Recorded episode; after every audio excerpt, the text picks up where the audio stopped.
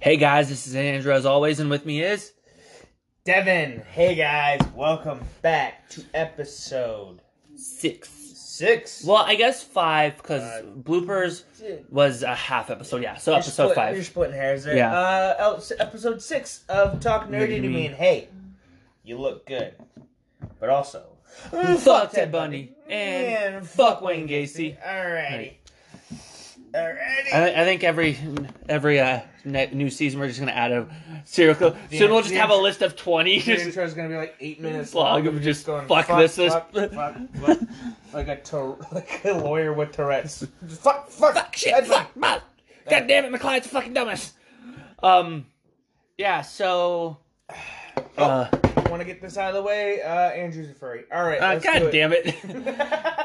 you thought I had something important to say? I, I did. I thought I thought this was going to be a great, important, big thing for Devin. I hope he was finally coming out of the closet, but nope, not today.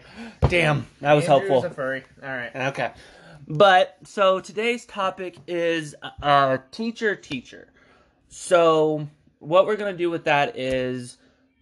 Devin, this was your idea, so I'll kind of let you explain it more. Like, what is the All teacher right, teacher? So teacher teacher is a idea I had where one of us brings a specific topic and one of uh, say that they're an expert on quote unquote expert because no one's really an expert on anything. we, they know a lot of things, but they're not. no good portion yeah. of it. So, um, Andrew, his thing that he wanted to talk about is wrestling, and I know we've talked about wrestling here and there, and that stupid fucking Kane storyline. I don't know I don't Which know- one? I don't know what episode we talked about it in. Uh, deep look. deep look. I, ju- I, I actually just listened to it. and deep look. I remember raging about that stupid fucking weird mm, sexual assault storyline. Well, there was two. Remember, Well, there's two, but it's never happened. It didn't happen. it didn't need to. I want more silly stuff like wrestling God because Yeah. that was funny. Uh, it was funny. Vince McMahon has Yeah. a pinfall against the Lord and Savior. Yep. Which I love how his entrance too. It was like like it was a hymn, and it was just a spotlight. like no one's gonna dress up because no one's actually gonna willingly dress up as God. people people have dressed up as Jesus all the time. Yeah, but no one's gonna dress up as God. Unless you, unless you want to get Morgan Freeman in there, which, in all honesty, would be awesome. Morgan Freeman versus Vince McMahon. Who wins? oh God. That's a death battle that needs to happen. Come on, Morgan Freeman was a Morgan Freeman was a fucking Marine, man. That's true. So, uh, Vin, but Vince has uh, MMA backgrounds and stuff. Yeah, but Vince is also crazy. So, uh, Morgan Freeman's not crazy. He Morgan Freeman, Morgan Freeman's his mind is, is like there. Yeah. Anyways, uh, but yeah, uh, he's going to bring us into the fold of the wrestling. Is how he sees it essentially. So he's gonna provide us some insight we might not know about. Uh, so Andrew, yes. get this out of the way. Why do you like wrestling? So, Why do you like grown men in leotards wrestling? so it's kind of funny how um, I started liking wrestling. Was my first match I ever saw. Skin to skin contest. Yes, all the skin to skin was Undertaker versus Stone Cold in a buried alive match. For me, I was three years old, and I just saw these two brutes going at it. And of course, at three years old, I thought it was real. Like, you know, we all know now it's scripted, it's choreographed. But at three years old, you think, oh my god, these these men are truly trying to kill each other. And the story that they told in the match was so good. It was like, oh, you didn't know who was going to win. It was down to the last minute, and someone was gonna, and obviously in our minds and everyone's mind, get buried alive. Someone was going to die. Mm-hmm. And for me, it was the spectacle. I fell in love with these big, in a way, they're kind of real life superheroes. They're, in a weird way, they're like, modern day gladiators. Yeah, gladiators, yeah. Like any any combat sport, wrestling, uh, boxing, MMA, uh, Yeah. j- judo, anything, any combat sport that I like modern day Uh, gra- gladiator. gladiators. With The reason I say superhero is more like Undertaker because he was supposed to have mythical powers. Mm-hmm. You know, he could control lightning and obviously he could come back from the dead and stuff like that. So he was more of the superhero. It was like superhero versus gladiator type thing. Like Undertaker, he has these mythical powers versus this badass who just kicks ass, which was Stone Cold. And just the spectacle of it all, the big sport of like everything, you know, the showmanship, Stone Cold, you know, and I fell in love with Undertaker. Be, like I've always been a Taker fan ever hmm. since I started watching wrestling. Like even when he was a bad a heel, like or also known as bad guy. So I'm gonna be probably using some terms. I'll explain what those terms are here and there. So heel, heel is bad guy, babyface is good guy. So you know, and, but what I liked about the Stone Cold Undertaker match was it was so what could happen. Someone's gonna die. Like, of course, like I said, I was three. I would believe someone was gonna die. Knowing now, obviously, no one, you know, Taker's been came back from the quote unquote dead multiple times, and that's kind of why I fell in love with it. And then just going through throughout the sport, like throughout watching it, it just the love grew and grew and grew. And then when I was 16, I actually started wrestling, uh, doing this, uh, doing WWE style wrestling because like I wrestled in middle school and stuff, but I fell in love with it. Like, you know, they say you, when you get bit by the bug, you you got bit by the bug. That's what happened. First time I ever stepped in a ring, I was sold. Um, and from then on, I just fell in love with it more and I love the roar of the crowd. I love going out there, even when I play a, bit, a heel, when I play a bad guy, when I play my entitled millennial character, knowing that I can make someone hate me so much that they are like, "What the fuck is this guy do?" Like they boo me the minute they walk out the door, like I walk out the curtain, or I could be out in public and they see me and they're like, "Hey, fuck you," it means I'm doing my job right, and I love that. It's it's it's playing a character that you normally wouldn't play in real life, like. It's like it's like one of those um it's like an actor playing a really good like the kid who played Joffrey in Game of Thrones. Yeah. He got so much fucking shit cuz he played a good bad guy. Oh yeah. Well, yeah, and that's what I I love about it. And like even and when I played a good guy, I loved when like I was one time at the fair and I had like four or five people come up like, "Hey, what's up?" and ask for my autograph like they knew who I was and I love that too. It's it's such a big engulfment and like with wrestling with, with the people you wrestle with, a lot of the times it becomes a brotherhood. You know, you do make friends, you make a family out of it. Like, has there been people I wrestled with that I didn't like? Yeah, not gonna lie. I'm not gonna BS. You're not to like all your coworkers. yeah, I'm yeah, I'm not gonna BS and be like, oh, they're all my best friends. No, I didn't like uh, many people, but the ones I did like and the ones I did grow fond with, like, there, there, it was a brotherhood. Like me and uh, my tag team partner at one point, it was a random put together team. Like I came back after like a six month hiatus because I was just kind of getting uh, worked out, you know, with wrestling, work, all that. My mind was not mentally there, so I took a break. Came back, and the promoter's like, "Hey, we're gonna put you with this guy." And I'm like, "Okay, whatever." You know, didn't really think anything of it. But me and him, we actually grew such a great bond. We were a great tag team. And you get that because you know you're with that person a lot. Like when we're cutting promos, we had to be together with each other. We're we're talking every day, trying to figure out what we're gonna do, what our next promo is gonna be, what how are, you know we're gonna do this, this, and this. And it is. It's like, and that's one nice thing is to get that brotherhood. Hmm. And so I think that's what made me fall in love with it more too, is knowing that if eventually, like, if I had to go into war, I have these people, and mm-hmm. and you know, it's and but what first got me into it was just that sportsman, Yeah. the, the show, and from then on, it was just like I've been hooked, and you know, I haven't been wrestling a lot because you know COVID and then all that, and just working, you know, because sadly, where I got to pay the bills, like uh, eventually I do want to go back, and hopefully we'll be able to. But right now, I got to pay the bills and Yeah. got to focus on work. So that's how I got into it and what made me love it. Um, and I think the only thing I can say is that though there are sometimes where I don't agree with certain things with wrestling though. Like you know, um, one big thing that I think I've I've mentioned this a lot is when there's feuding companies, everyone's like, "Oh, I enjoy this company over this company." Well, I used to not be like that. I was like, I like every company. I still enjoy watching uh, WWE at points, but I am more of an AEW guy now because I'm a big storyline guy. I love a good storyline that gets me hooked, that makes me believe in the story. Mhm. AEW has been really good about that. Like they know how to keep their stories going. For the most part, there's some that I'm like, what the fuck are you doing? Like where WWE has gotten kind of the point where it's just not there anymore. Like even some of the ma- like even their matches, I'm like, if you can put on a good match and it's entertaining, then okay, I don't need the full storyline all the time. But they're not even doing that anymore.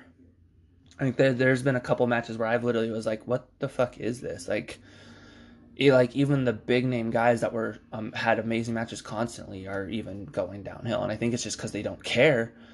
But how can you care when a company's releasing 50 guys a year? Yeah. It's like just last month they released 20 people. It's like what what, what how eventually you're you know like me and my brother we were making a joke about the Royal Rumble and you know that's a 30 man uh man match. It's like do they even have 30 men to do this? Because they've released so many. So yeah, I think that's the biggest thing with wrestling. That's how I got into it. Um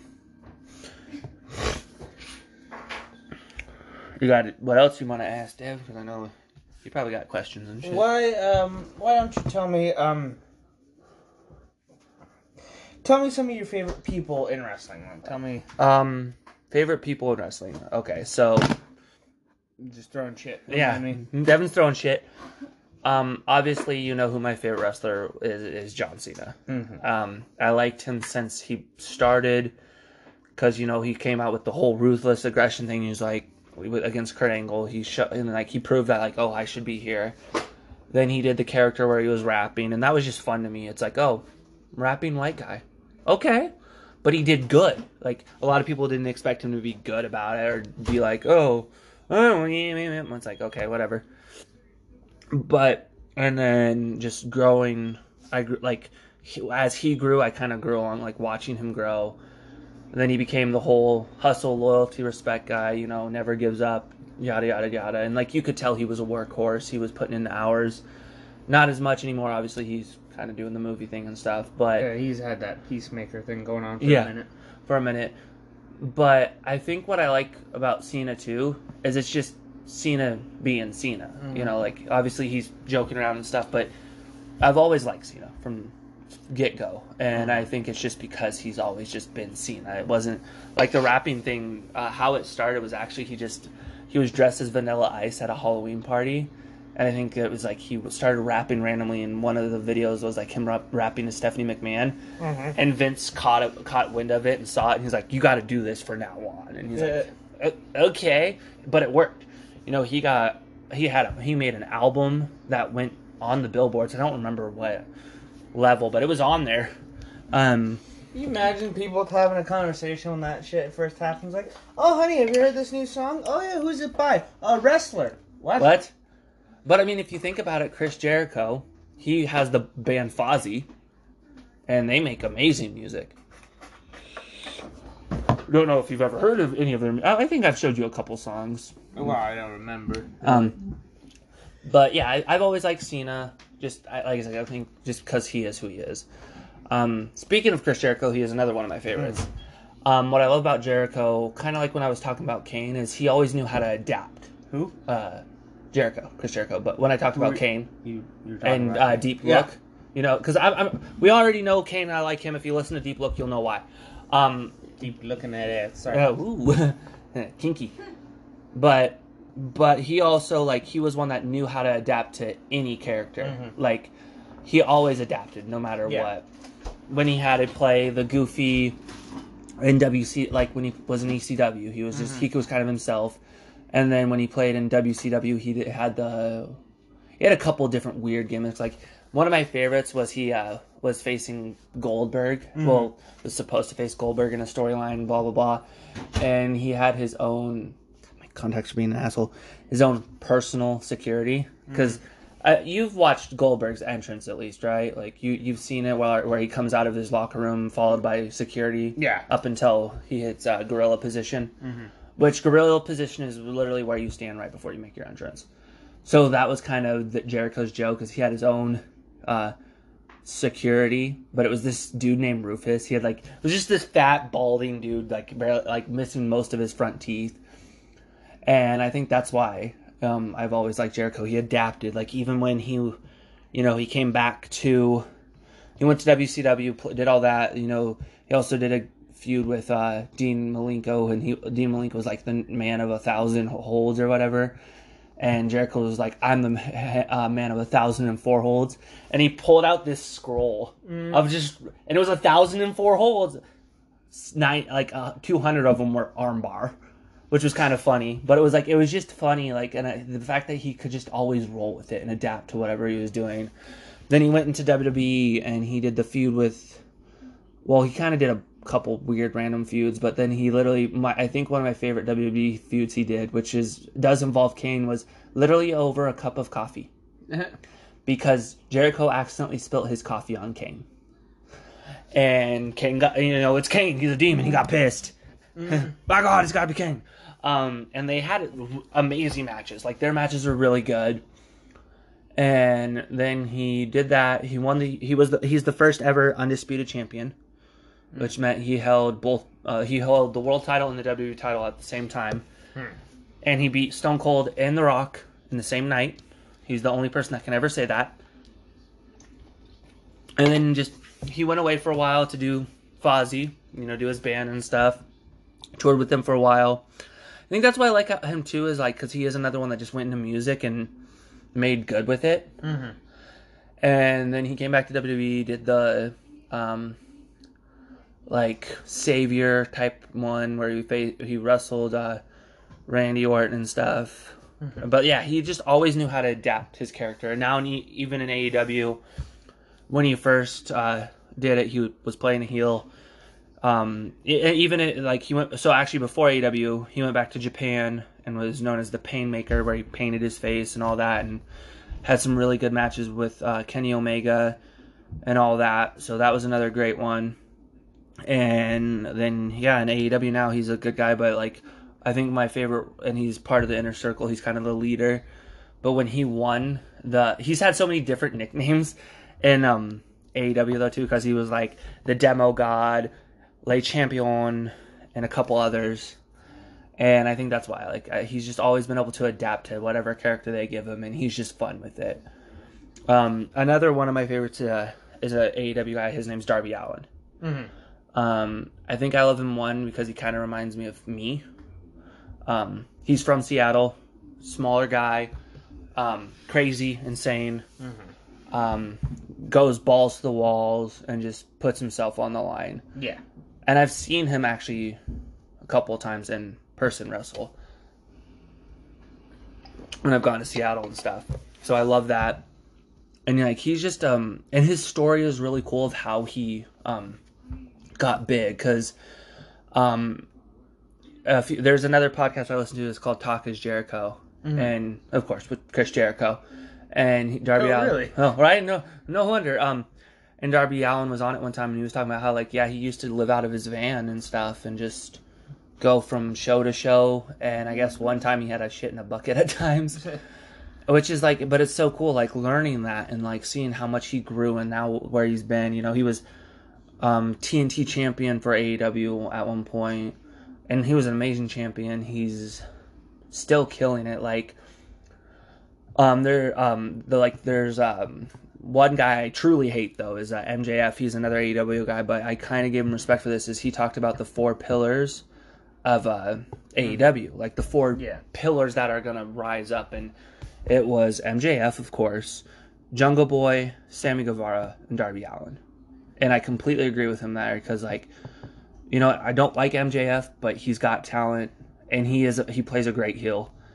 Um, Jungle Boy, he's young, he's coming up, he's doing great. He's young old Boy, if you will. Yeah. Well, um, do you actually want to know a fun fact? He's uh he's uh Luke Perry's son. Where I get where I, Yeah, I know.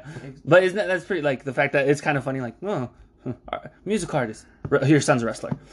Um, and then Sammy. Oh, Luke, okay. Yeah, Luke Perry. Like, like, you know who Luke Perry is. Um, and then Jung, uh, no, Sammy Guevara, another great talent. But like I said, like Darby is like, he's that pillar that you wouldn't expect because like he he does he puts his body on the line, he risks everything. Like, Um, and what's really cool, one another fun fact, like well, not fun fact, but another reason I love Darby so much is in his promos, he's doing all that film work. Like everything you see on AEW when it comes to a promo and stuff, that's all him doing it.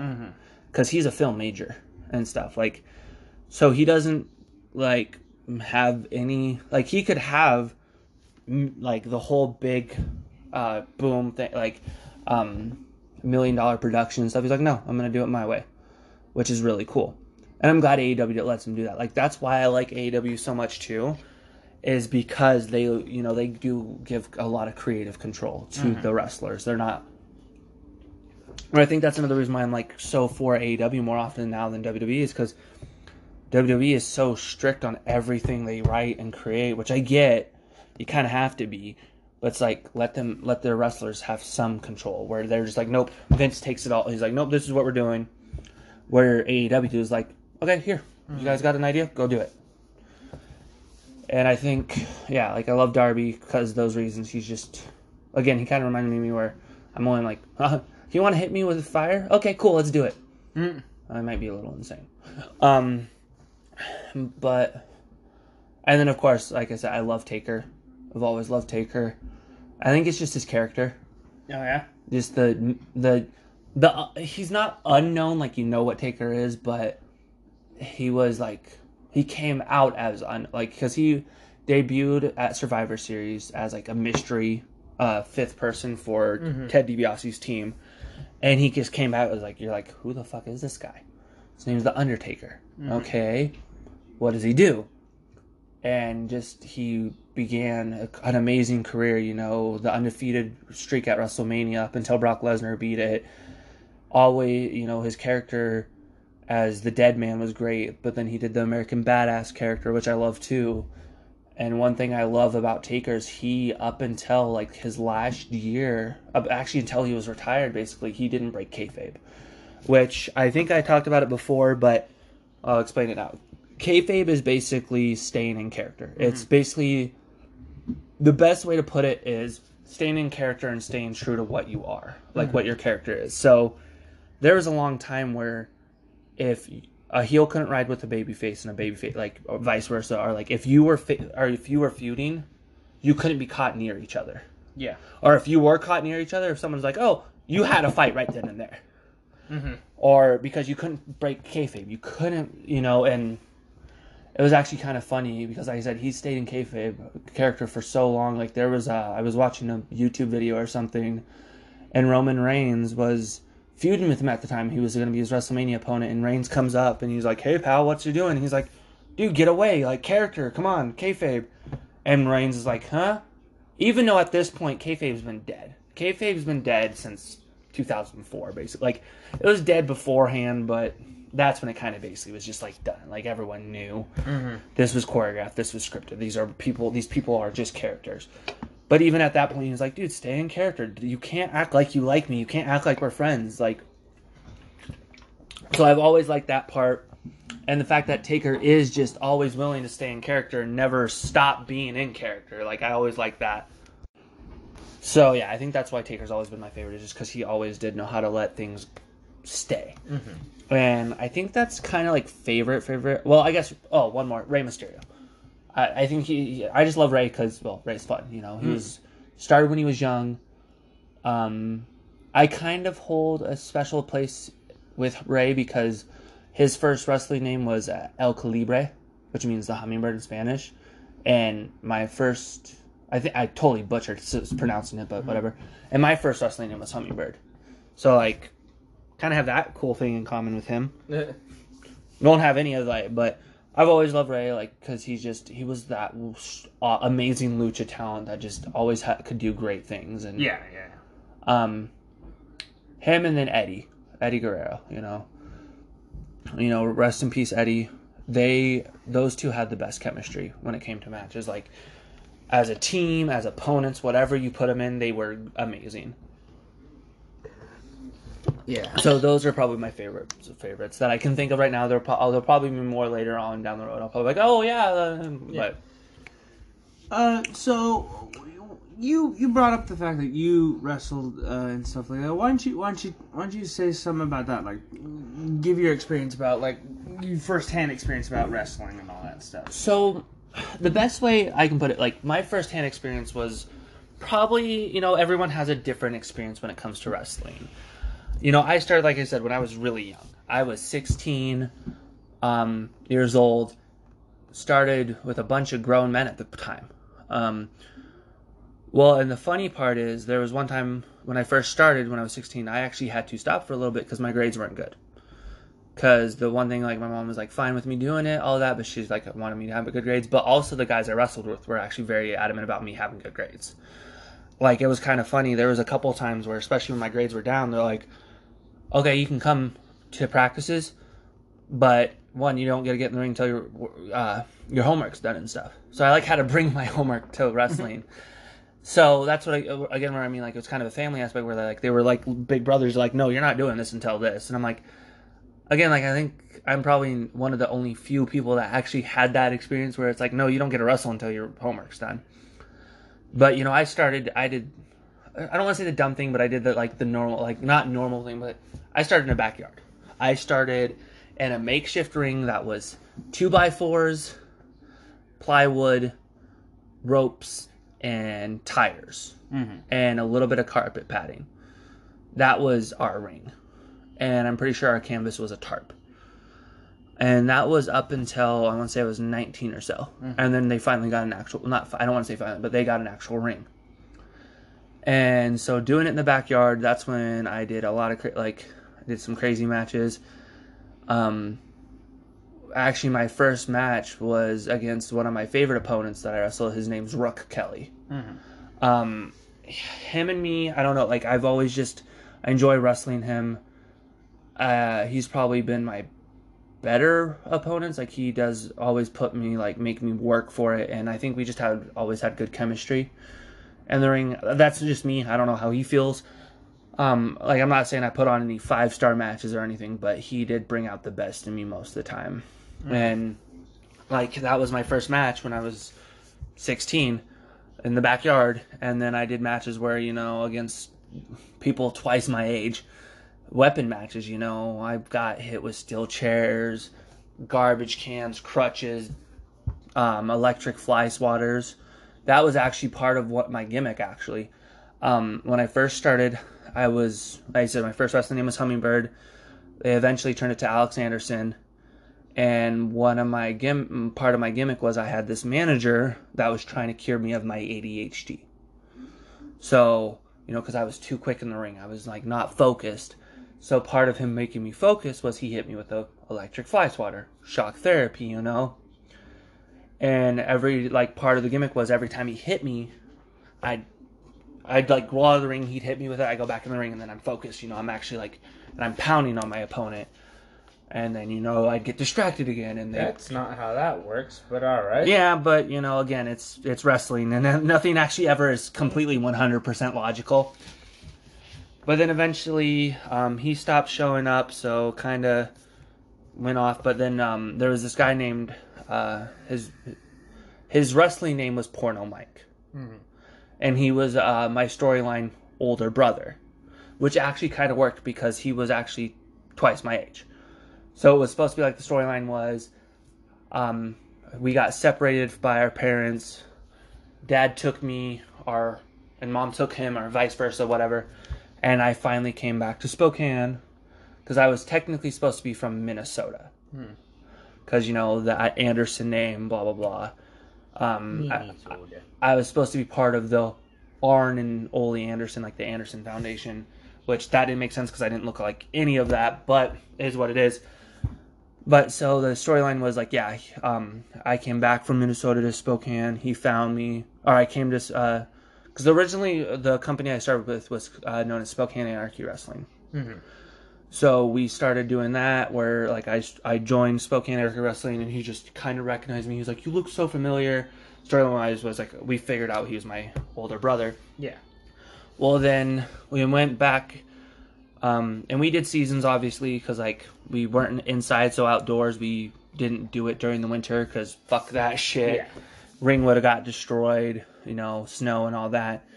So during the, our next season, uh, the story was Porno Mike got in a car accident, where actually he just moved away for a while, and so I was basically kind of on my own, trying to find myself, blah blah blah. Then we get the actual ring, and I'm still Alex Anderson at this point. I think I was Alex Anderson for up until from I want to say I started in what is it, 16. So sorry, I'm trying to do math real quick. You could see the smoke coming out of his ears. It's incredible. So 2012, I want to say, is when I started. So it was about 2014 or so. Mhm. At this point in time, we're at a, a place called Peaceful Valley. Um, we're on a baseball field, actually wrestling. That's the funny part. We're wrestling on a baseball field. We, this is at this point we had the actual ring, all that. I want to say it was 2014 or so. Like Ah. doing the math right, that sounds about right. And but you know, I um, don't want to do math in my head all the time. But so it was really fun actually, and we were doing it. And storyline was, you know, I'm still finding myself. I'm still going after things. Then Porno Mike comes back, hmm. but this time he he doesn't go by Porno Mike anymore. He's known as le- legendary Michael Matthews. He hmm. drops the porno name. He like apparently he was found, and the story is now. I won the tag team titles, and he's he joined up with this other dude named Bruce Briscoe. Hmm. And the story is like I lose to Bruce Briscoe, which I was only like the third or fourth win Bruce Briscoe's ever won. But the story was like he's gonna help him get better and and all that, and he's come back for revenge because I didn't look for him. Well, that all got scrapped because eventually we went to we we got a venue. We got an indoor venue. Um, don't know if you know the place Swax. Uh, it doesn't sound familiar, but you know. Um, it's had like four or five different names since then. Um, it was over by, um, you know, ho- where Hobby Lobby and stuff Yeah, is down Division. It's it's yeah. in it's over there. Um, but that's where we started. Um, I lost the tag. Well, the funny part is, so I was still the tag team champion at this new season once we got a venue. Well, my tag team partner basically got fired because during one event, it was the Battle of Washington. It was SAW versus another company uh, out in Tacoma called NWP, and they basically was another. There was supposed to be a, a battle royal or Royal Rumble style battle royal where people come in at different intervals, and um, my partner got asked to wear this dude's uh, other outfit, other gimmick, to be in part of the battle royal because he was already going to be the the dude was already going to be in it, and we needed that person. Well, he tried to pawn it off on me. He's like, "Go ask my partner to do it," and they're like, "No, one, I wouldn't fit the outfit. Dude was a bigger dude." He's like, "No, we're asking you." It was kind of like a test, like, "Are you going to listen or no?" Well, he had a huge bitch fit and left. Like literally handed me his tag belt and left. So he got fired. So they had to find me a new partner, which this dude's name was uh, Alistar. Um, or, uh, and uh, cool dude, really liked him, and so I'm just going through my whole career, I guess. Whatever, you know, fuck it. He asked for my experience. This is my experience. and then eventually, so we lose the titles, and naturally. I and I felt bad because he wa- actually he is the only person I know in history to have held the belt without winning it, but also lose it by getting pinned. Eh, Because I didn't get the pinfall. Because the storyline was um my knee was hurt at the time, and they really wanted me to take six months off to go to get some more training and stuff, which completely fine. I understood that, so I was like, yeah, I'll do that. So the story was like they, during the match I got hurt to where I couldn't help him get you know out of the pin. I'm like I feel really bad. I should have taken the pinfall because like that's a pretty shitty thing to have on your record. You got handed a belt because some other dude got fired. You don't even actually get to defend the belt once, and you get pinned to lose it, and you never actually won it. So I'm like, I should have taken the pinfall, but it was what it was. You know, I get what they did. It is what it is. So after the six months, I come back, do a couple more matches as a, uh, Alex Anderson, and then I was like, you know what? I, I didn't want to be Alex Anderson anymore. Mm-hmm. Like it wasn't me. I mean, the character was me. It was just up, but I'm like, I don't want to be this anymore. I don't want to be. I don't want my storyline, my lineage to be part of the Andersons. I'm like, I don't look like them. I don't like. It doesn't make sense. I'm not like. So eventually, I changed my name to Andrew Michelson, mm-hmm. which is just my first and middle name, with a son at the end, obviously. Um, I did that for multiple reasons. One, no one can actually pronounce my last name right, so I wasn't gonna go by my actual last name. She- What the fuck, Josie? I don't even know what she said. Josie said your last, your last name. Yeah. Well, I couldn't understand her, but no one should like even like the guys like they try to pronounce it like yeah the announcers try to pronounce it one time. I'm like yeah that ain't gonna work. So we'll just do make it easy. And I was going by that. Like I, I didn't have a nickname at the time. It was just Andrew Michelson, and I was wrestling under that name. Like, new character, new me. I started going. Uh, new year, new, New me. me. Um, and I also started coming, being built out of Green Bay, Wisconsin. I'm like, you know what? I have a giant Green Bay logo tattoo on my arm. Cause you're a nerd. Yeah, damn right. So I was like, you know what? Because like, um, when I changed my name, they're like, well, where do you want to be at build out of? I literally looked at my tattoo. And I'm like, Green Bay, Wisconsin. Let's do it. They're like, okay, let's do it. So did that. Um, started just wrestling under that gimmick, under just Andrew Michelson for the longest time, doing one-off matches with random people here and there, but still showing my character as like, you know, I was kind of the role model. You know, I was the kid with the heart problem that, no matter what, was never gonna get knocked down. This kid, this this child had this child had three forms of cancer, two DUIs, and a car accident. Please feel sad for him. Do But- it now. but Come it- on.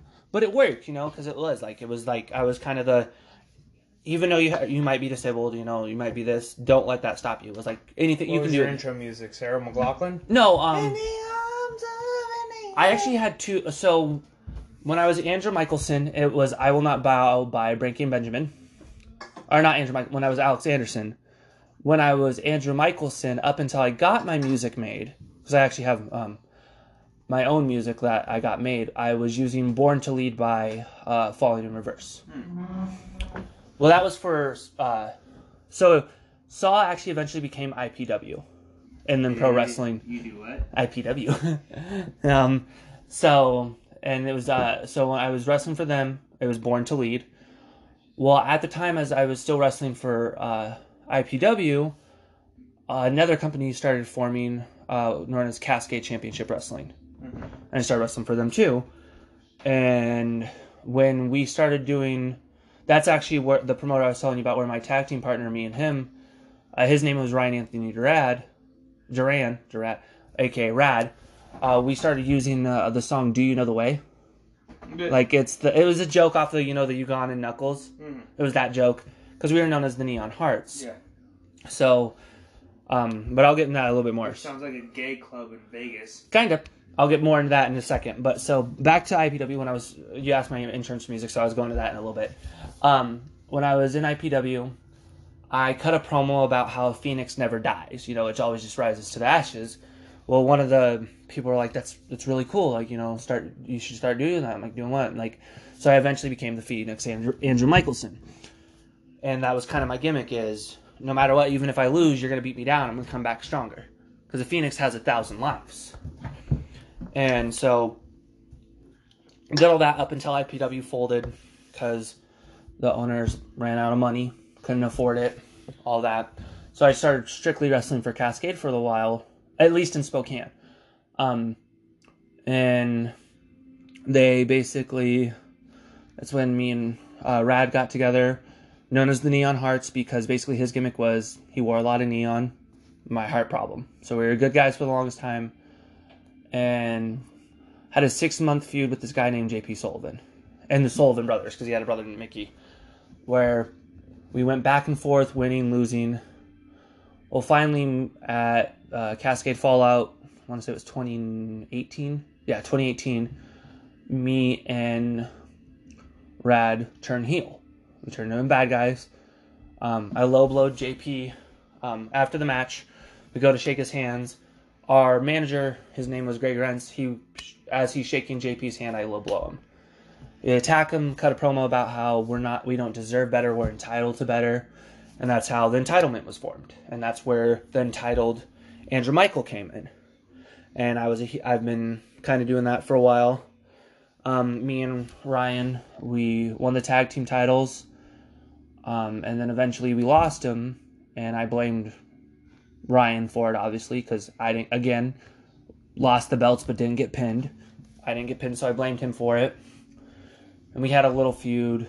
Um, so that was kind of all my Spokane, but a lot of the time in Spokane, the reason I kind of don't want to like I've stopped wrestling is I just don't feel a lot. Of, and I, I'm not the first person to say this in Spokane. I know I'm not. Um, we're not always appreciated here. Don't get paid what we deserve sometimes. and I'm not saying I deserve a lot of money, but um, or anything like that. But just sometimes the promoters are they don't think about that stuff, or they don't have the money, so it's whatever. But I, but also as my character, like I didn't feel like I was getting pushed enough. Like I won a tag title, cool, but it was I, I held it for two months, and I got my ass beat when I lost it. I basically how I lost is we got jumped. Me and my partner got jumped, beaten throughout the arena. He finally gets put in the ring. They ring the bell power bomb, top rope leg drop, he gets pinned. Again, I wasn't even involved in the pin, and I was so it was kind of like my I was supposed to be entitled to this, but never got really. So my character kind of got down, but then you know I went to Seattle a couple times, wrestled for a couple of different companies, one CPW, and I got to wrestle cool. Like my first match there, I was in the semi main event, and I won and so like I felt like they actually saw my worth. They saw who I was. So that's kind of been my experience. Like I said, I haven't wrestled since probably 2020, maybe 2019, right about when COVID started. Just because, again, took time off to get my head straight and everything, but also COVID hit.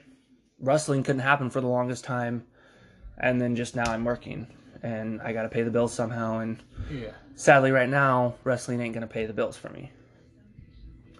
And also, I eventually want to go actually train properly, like go to an actual school, but those cost a shit ton of money. So again, have to save up, gotta pay, you know. So that's been kind of my experience with wrestling. Um, again, like I, I don't, I know, like I said, everyone else has, everyone has their weird experiences where I've had mine.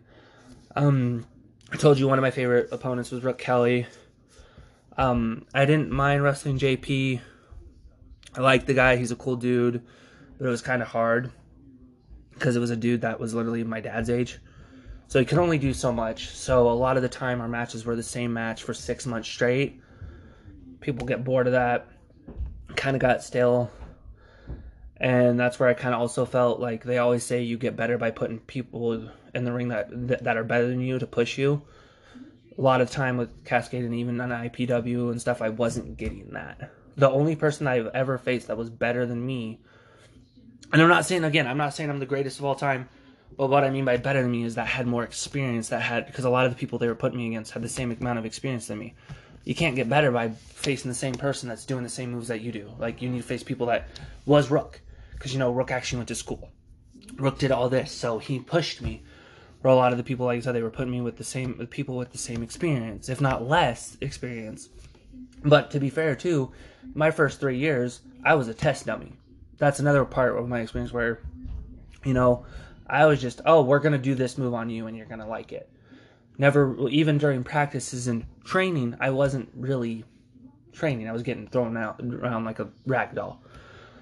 So that was my experience with wrestling. Like I said, it wasn't good, it wasn't bad. It was kind of an in between of I enjoyed it, but there was times where I got sour. Like Yeah.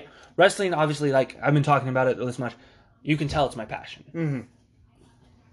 But eventually, you do get sour of it sometimes. Like you know, even pros like Daniel Bryan, CM Punk, and stuff like. They got left the WWE because they got sour of it. It made them not love it anymore, and now they're both in AEW. so that was my experience with wrestling. Um, I think the only thing I can say is like, told, I said my favorite opponent's kind of my fa- least favorite. My biggest moment, and I think my favorite moment, was actually when I did win the tag titles with Ryan.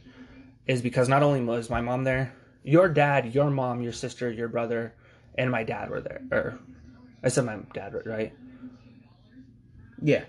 I mean, I wish you could have been there, but I think you were working that day or something, or or you were doing something. I can't remember what you were doing that day. I probably were. I was. I was working were. nights. Yeah, you were working night. You were still at Amy's at the time. Mhm. So, but that was really cool. To like the the fact that your mom and stuff could see me be there when I won a title, and it was kind of it wasn't like an important day or anything in my, but like the fact that they were there was pretty important. Yeah. Um, so that was probably my my least favorite moment, though. Was I think, um, when I almost shit myself in the ring. Mm. Yeah, that was not. I like well, cause my dumbass. So I ate panda because normally I don't eat before my matches, but I like really, or not like right before my matches, but I was really I didn't eat all day. It was like four o'clock, and I really needed to eat. And the show didn't start till I think six or seven or so. I was like, okay, yeah, let's just eat something real quick. So I just had a small panda bowl. Well, then one of the wrestlers, I want to say wife or girlfriend or something, brought Taco Bell for everyone. Well, you know me, I can't I can't say no when someone's like buys me something or like I'm like okay. So I had a You taco. You could have said later. Yeah, well, I didn't think about it. I was, I was, you just ate. So Yeah. I was just like, oh, thank you so much. Please, I appreciate that. Later. Later, yeah. Well, it was it was a couple like it was like a couple hours out. It was like right before my match. So I was like, yeah, let me eat this real quick. So I, I wasn't still hungry. I was like still I was hungry at the time. So I'm like, yeah, one real quick, not thinking, hey, panda and Taco Bell probably isn't the best thing to put on your stomach together. Yeah. So I'm in the match, and I literally like, I think I get suplex or something, and all I hear, is, I feel a little bit. I'm like, oh god, we gotta go home early. Luckily, the match wasn't supposed to go long anyway, so it's like we finished up the match. I'm like, oh shit, oh shit, oh shit. Get in the row, and I get in the bathroom and just blow it the fuck up. But I'm not the first person that's had that happen, so I've actually know someone who literally shit in the ring. So that was probably my least. Um, what else you got for me, Dev? Uh, so why don't you talk about like um your favorite WWE storylines? Like like what like what the WWE actually had? Because you've been kind of ragging on them for a minute. So I guess I have. What, Um, what what is something that you really like about the? WWE? um, I mean, like I said, back in the day, I just feel like it's nowadays where their storylines are kind of going wonky. But back in the day, I think one of my favorite storylines was actually um, John Cena versus Edge. Their rivalry, I think, doesn't get enough credit where credit's due. Because, you know, the rivalry everyone talks about when it comes to Cena is Cena versus Orton. Which I agree with, that is probably, I, I would say, of Cena's best rivals is Edge and Orton. They bring out the best of each other in both ways. Edge brings out the best of Cena, and so does Orton. But what I liked about their rivalry was, you know, Edge is kind of the rocker, you know, and Cena's the rap guy. So that was kind of like best of two different worlds where they're kind of going at it, and it was just a great rivalry altogether, you know. The, the title switched back and forth because originally how Cena lost the belt to Edge after it was after a year of Cena's holding it, actually over a year, I think at this point. Edge cashes in the Money in the Bank, which basically the Money in the Bank is a contract for a belt, a championship at any time, anywhere, any place. It was right after Cena just won the Elimination Chamber match, had the belt, bloody, broken, and Edge cashed in. So Edge won it that way. Lost it to Cena, I think, the next pay per view or whatever. But it all led up to this great, amazing TLC match. Mm-hmm. Where one of my favorite moments of that match was Cena FU's Edge through, I want to say two or three uh, tables. FU is just a fireman carry that he throws. And you see after Cena grabs the title, like this is how you knew Cena had like like it was real to him. But like how Cena did have care for Edge, like even though they were rivals, they actually in real life are really good friends. Same with Orton and Cena. Like Cena and Orton actually are probably like best friends in real life, but as ri- but they make great rivals because they're such good friends. Is after he did it, you see in Cena's face, he just sees the you see the regret of like, why did I have to do that kind of thing? Like, but it was part of the story. But throughout the whole story, they told a great story. You know, it got personal, Edge went to Cena's house, slapped his father. Um, you know, Cena always ragged on Lita, which at the time was Edge's girlfriend, and it was just so good. And I think that's one of I love that storyline. You know, because it was so personal. Um, there's not much, like I said, it wasn't a long storyline, but it was a good one. You know, uh, Cena threw Edge into I can't remember what lake, but he threw him into a lake. Um, Cena had his original. Well, actually, the the story behind why he threw him in the lake was so Edge won the title, and um, I don't know if you you remember the spinner belt Cena had the WWE spinner belt. Well, Edge won that belt and customized it, made his own. He just basically put a made the spinner, but it was just a rated R. It was a star and put a, said rated R because he was no, he's known as the rated R superstar. Well, he threw the WWE Cena's WWE belt, which you knew it wasn't actually Cena's; it was a replica because Cena has the actual belt in his home. Actually, I think it's in his dad's home, but he threw it in the lake. So they're going at it, you know, blah blah, and he throws it in the lake, and I can't remember what he says. I'm pretty sure he's like, "Go get it, bitch," or something like that. But it, because it was so personal, I loved it. Um, well, I already talked about the storyline I really liked was uh, Undertaker versus Stone Cold. What got me into it? I went back and actually followed, like, because again, it was my first match. I didn't actually know the story behind Yeah. it.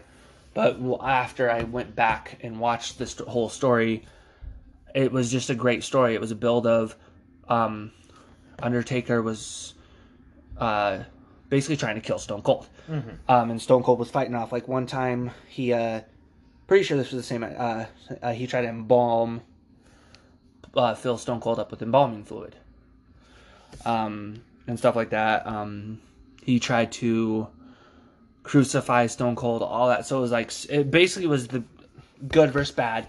Again, obviously, all these storylines are mostly good versus bad. But where Stone Cold was basically fighting for his life and trying to show that he wasn't going to back down. The like Undertaker didn't fear, he didn't fear Undertaker. He didn't he wasn't afraid of Undertaker. And that storyline was just so good because of that. Like, and then again, it led to an amazing match, and it was it all led up to that. Like, and I'm pretty sure like at this time, I think at this time leading into it, like they won the tag titles together, which isn't normal. you know, normally the person you're feuding with, you don't win the tag titles with, but then again, uh, that's time tag titles change hands a weird t- amount of times. So that one, and then I think my favorite storyline of all time, actually, it's not WWE, but it was it was actually this is a more recent one. Maybe not of all time, but the most recent one I really liked. Actually, there there's an AEW and a WWE. Um, AEW, uh, there's this wrestler named Hangman Adam Page. He um, so he was actually for the first ever AEW champion. It was him versus Chris Jericho, going at it. He lost the match kind of started dwindling. Won the tag titles with Kenny Omega. They had a great tag title run, then dwindling again. It was like a two year build of him getting to the final, Yeah. the big accomplishment of winning the world title. Well, he just won the world title a couple months ago, mm-hmm. and won an, an amazing match against Kenny Omega. Because like the whole storyline was Kenny uh, after they lost the uh, tag titles. Kenny betrayed him. Kenny went heel. All of that. So I love that. Like that's what I mean. by, Like longevity storylines. I love that. Um, and then my most recent WWE one was uh, Kofi Kingston. The story was he actually got replaced. So, in the Elimination Chamber match, it was originally supposed to be, or was it was a gauntlet match at first, I think. One of the two. Um, originally, it was supposed to be Mustafa Ali in the match. Well, he got hurt, so they replaced him with Kofi. Kofi had such an amazing performance. Everyone in the no, it was the Elimination Chamber match because it was the Elimination Chamber match for the WWE title. Kofi's been wrestling for WWE for 11 years at this point. He's only ever won mid card titles and tag titles, and that's a big longevity of not to win a main title. So this whole storyline is like the fans loved him, so it was known as Kofi Mania, trying to get to WrestleMania. Um, jumping through loop after loop, hoop after hoop after hoop. Like Vince McMahon put everything in front of him. Like he was supposed to, he won a championship title match at I think it was wasn't it was the mat the pay per view before WrestleMania. I don't remember the pay per view, but Vince McMahon replaced him with Kevin Owens, and then he had to fight back. You know, he won gauntlet matches. Uh, Vince is still like, nope, you don't get it yet, even though he told him if you win the gauntlet match, you get it. So eventually, it was uh, uh, Biggie and Xavier Woods had to win a tag team gauntlet match for him to get in. They won, he was in, And at WrestleMania, he finally won the big one, won the title, and it, Yeah. it was probably one of the best WrestleMania matches because it was against Daniel Bryan, and it was good 20, 30 minutes, and I just love that. Like, I'm always the I li- again, it, like it was kind of like pillow, like if you notice, like the Hangman Adam Page and WWE, one, uh, the Kofi one were kind of similar, like the the story of Yeah. getting to the big goal, but I just love those ones. Like it's the chase that I always love. So those are my favorite storylines so far.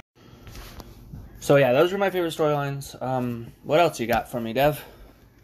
I have an idea. Why don't you tell me your favorite matches? Because matches and storylines are two very different things. You're not wrong there. You actually are very true because some. I am true. I mean, right? Truth, justice in the American way. Because you know some storylines have horrible matches, but the storyline was great, and some matches don't even involve the storyline. Um, one, my I think my all-time favorite match is Macho Man Randy Savage versus Ricky Steamboat, WrestleMania three, Yeah. Inter- the Intercontinental title. do when you snap into Slim Jim? Okay, Dev. Um, No, come on, you can't. No, fucking- I know, you you can't can't, not. bring up Macho Man Randy Without Savage thinking that. without No, I know. His fucking voice. No, I know. But that match is just oh my god. Like I think honestly a lot of people that's one of their favorite matches as a fan. Even some professional wrestlers themselves say that's one of their favorites because it is just so psychologically pleasing and just uh, so amazing like um the match itself I cannot do justice explaining. Yeah. It's one that if you have never seen it, go see it. It's so you know I talked about how I've never done, done four star match or five star match or whatever. There's actually a rating system with matches. There's this guy named David Meltzer, which he kind of is a hard up on Jap- Japanese. Um, he does. He has a match rating where it's one, two, three, four, five star. Um, I don't think he was around publishing at the time. He's normally uh, he does like random different. Uh, I think World. It's he did uh, uh not Russell. He did do stories and publishing for PWI, which is Pro Wrestling Illustrated, for a long time. That's where most of his uh, ratings came from and stuff. But I don't think he was around at this time. But I would say he would probably give it a five star match if he didn't already. I don't remember. Um, but again, he's normally for Japan very five star heavy for Japan. There's only been a few maybe at the most 10 if that i don't even think 10 five star matches in america um, most of them involving the same people but that was like to me it was five stars and that again that's just me but it was so psychologically pleasing and it was just a great wrestling match it wasn't there was not a lot of high spots not a lot of crazy stuff and what's the greatest part is so it had 21 it was either 21 or 23 false finishes, which basically means false pins. Um, it, it was they'd be so close to a three, but kick out at every time. Like, and I guess it was actually kind of cool. Um, I was again listening to the podcast of um, Talk is Jericho and Ricky Steamboat. I guess Randy Savage had ten full pages. It was, it was ten or so, a lo- at least ten, at the least ten, if not more, front and back of how the match was going to go, step by step by step. And I love that stuff. Like you don't get that a lot anymore. It's a lot of on the fly, a lot of and the best part about it was the finish wasn't anything spectacular or big. It wasn't like a finishing move. It wasn't a Randy's elbow from the top rope or, you know, uh, anything big. It was literally a roll up. It was just a roll up, one, two, three. But I love that because it was so just it was a shocking finish. You didn't expect it to end like that. But like I said, if you're a wrestling fan and you haven't watched this match, you're wrong. you're a bad wrestling fan. Just kidding. Just kidding. But if you haven't, go see, go watch it. It's it's again, I can't explain and do justice for how amazing it is. It's one that you have to watch. Again, most of the matches I say my favorite matches are going to be ones you have to go back and watch. Um, another one, Sting versus Ric Flair, Clash of Champions, ended in a draw. It was a forty-five. No, I think it was an hour. It's forty-five minutes or an hour draw. Um, but it was again another very good psychological. You know, not a lot of crazy high spots. Because don't get me wrong, I, I'm one that I like the high spots. I'm not saying I don't like high flying. Obviously, like I said, Rey Mysterio, one of my favorite wrestlers, he does a lot of those. but I don't always want to see those. Mm-hmm. I don't always want to see high spots 24 7. I want to see a good classic chain wrestling, all that. And I really enjoyed that match because it was just. And the fact that it ended in a draw. It was just so perfect. Um, and Sting and Ric Flair always had really good chemistry. No matter watching them wrestle, um, back in the day, obviously, I don't want to see um, Ric Flair wrestle anymore. He's too damn old. Um, but yeah, that was probably another one, of my favorites. Um, again, those are a lot older. Oh, and then another one. Uh, this was a lot of high spots, but Eddie Guerrero versus Rey Mysterio, uh, Halloween Havoc, 1997. It was uh, Eddie's title versus Rey's mask. Um, one, I loved the outfit Rey wore. It was like a phantom. It was an all purple full body suit, which he never like he didn't wear at the time. It was a kind of a one off thing. Now he does it more often. It's kind of he kind of has the full body suit, but it was really cool to see. And like I was saying earlier, Eddie and Rey, uh, even as tag team or opponents, they had the best chemistry. But this match had the high spots where they were needed, and it just they they flowed so well together, and they flowed into each other. Like the high spots weren't like bam, bam, bam, and just were like, why did that happen? They were like bam into like a smaller thing into another new high spot, but it flowed so well. And I, again, like I said, these I can't do them justice just by talking about them, but that match was so good. It's actually probably known as WCW's best match they've put on ever. At least 95% of the people that talk about it will say that. And then most recently, again, I know I'm talking a lot about, well, I guess I've been, ta- I talked a lot about WWE there too, but um, was AEW. It was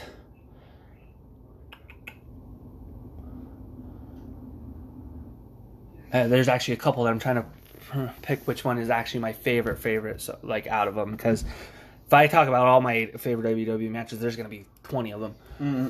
So probably either Kenny Omega and Hangman Adam Page versus the Young Bucks, or Darby Allin and Sting versus Team Taz and I can't remember the name. I think it was a, just a Chicago street fight or New York street fight. It was whatever. It was a street fight. But again, I think why I liked Hangman and, and Kenny Omega versus Young Bucks, um, it was actually, I think David Meltzer actually rated as a six star match, which is very rare. Six star matches like almost never happen, obviously. But it was again, it was just so phenomenal to watch. I can't remember which pay per view was at, but it was at a pay per view. But it was just so phenomenal match because it was just because it was four really good friends going at it. Young Bucks are an amazing tag team. Kenny Omega's got the talent, and so does Hangman Adam Page. And it was just an all-out battle, but the match was always so so good and so smooth. And then I liked uh, Sting and Darby versus uh, Team Taz was because it was kind of like a cinematic match, which is basically everything was it was like a uh, shown before, like basically like a movie Yeah. And I love I do enjoy those matches, but uh, again, Darby's one of my favorite wrestlers. Sting's another one of my favorites, and it was just such a good how they showed everything. You know, they showed Darby putting his life on the line. You know, and that, again, like that's what I love about Darby. And it was just it flowed again. I know I keep saying a lot of these matches so flow so well together, but you kind of have to have that in a match. If, not, if things don't flow well, it's not going to be a good match. But I think I loved it just because of how crazy and bonkers and wild it was. So, those are probably my favorite matches of all time. I have some other matches that I enjoyed, but not favorites. But yeah, it, like I said, if if you are listening and you are a wrestling fan, if you haven't seen those matches, find them, go look them up. Um, a lot of the most of them will probably either be on YouTube or WWE Network for the WWE ones. AEW, you might have to dig a little deep. You might actually have to order the paper, or not order, but you will order it off of their shop. Shop AEW, get the DVD. But wow, if only we had that sponsor, we'd be making we'd be making hella bank there. Five dollars a listen for shop for AEW. Um, but yeah, like go look at them, go watch them, and I would say of all of the ones, if you if you can't watch them all, Macho Man versus Ricky the Dragon Steamboat WrestleMania three for the for the Intercontinental title. Watch it. You gotta watch it. It's just again, I can't do it justice. So yeah, those are my favorite matches. God, I feel like I've just been. you can definitely tell wrestling is my passion, if like because I don't shut the fuck up about it. Um, anything else, Dev? Uh, you know what? No, I think we got all that we need. I, I feel as though you gave us a good comprehensive look into Kind of what it is. into wrestling, just as, as much as you as much as you possibly could. Yeah.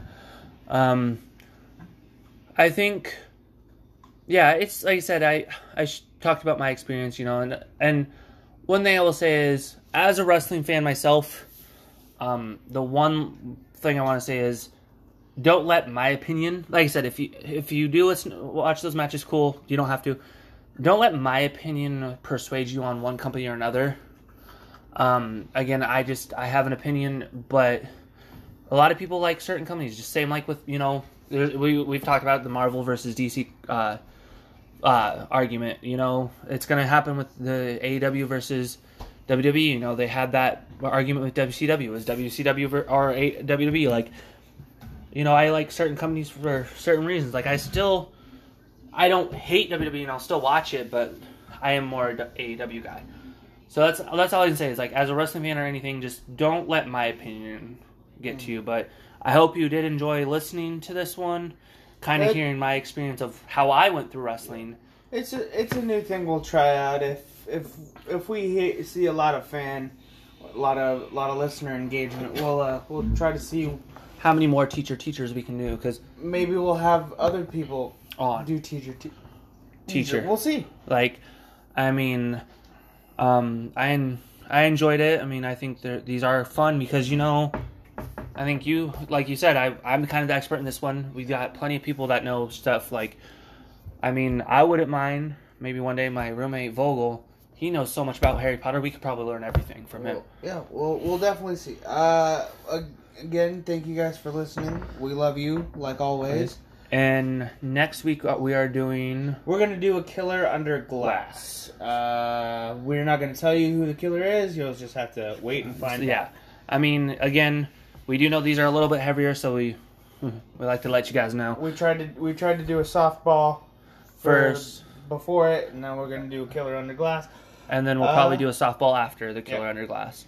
So uh, yeah, we love you guys. Thanks Hope for listening to us. Um, I've been Andrew. I will always be Devin. Mm, bye.